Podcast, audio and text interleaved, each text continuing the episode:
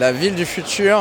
La ville du futur J'espère qu'elle sera verte, si on n'est pas tous morts en 2050 euh, comme on nous le présage. Verte, écologique. Une bulle transparente pleine de verdure. Plein de bâtiments, tout en verre, plein de verdure partout. Avec des machins plus développement durable, où tu peux boire de la bière qui a été faite pousser sur le toit même de l'endroit où tu vas la boire. C'est ce qui me vient en premier à l'esprit. De manière plus urbaine, j'imaginais une ville qui se déplace, mais euh, rien à voir avec l'alcool ou la boisson ou voilà. Mais c'est des projets qui ont été réalisés par des architectes, c'est des villes qui se déplacent. Des villes à étage, des villes en hauteur, des villes qui montent de plus en plus vers le ciel, avec euh, des espaces lumineux, des espaces verts. euh.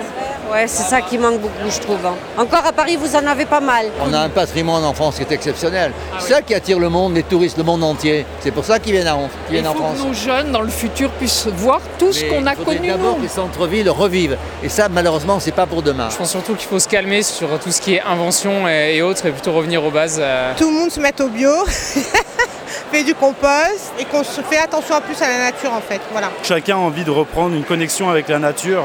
Mm, Des villes euh, beaucoup plus verdurées, plus en contact avec la nature, avec euh, une agriculture accessible à tous, des jardins urbains euh, partagés. euh. Plus de choses partagées, comme les jardins, les, les boutiques, les trucs comme ça, que les gens soient moins seuls dans leur appartement. Plus de jardins partagés, d'endroits où on peut faire de la culture et- et- et partager son savoir. Et non, dans la ville du futur, plus de- d'entraide en fait entre euh, les peuples, avec les migrants et tout. Euh, Moi, ça me, ça me touche vachement. Des communautés qui se connaissent mieux que l'heure actuelle où les voisins sont tous euh, des inconnus. Euh, faire des efforts pour intégrer les, gens, pour les faire être ensemble. Je pense qu'il y a beaucoup de choses à expérimenter dans les villes du futur pour euh, établir des connexions entre les gens. Qu'elle puisse continuer à être accessible euh, pour euh, toutes les classes de population. Si on prend le cas de Paris, qui est beaucoup moins de voitures, que les gens utilisent davantage les transports en commun, Avec des vélos partout, ça serait génial. C'est propre, c'est sain. Moi, j'attends avec impatience les véhicules en l'air. C'est bientôt les véhicules volants. J'aimerais voir des voitures volantes à la Star Wars.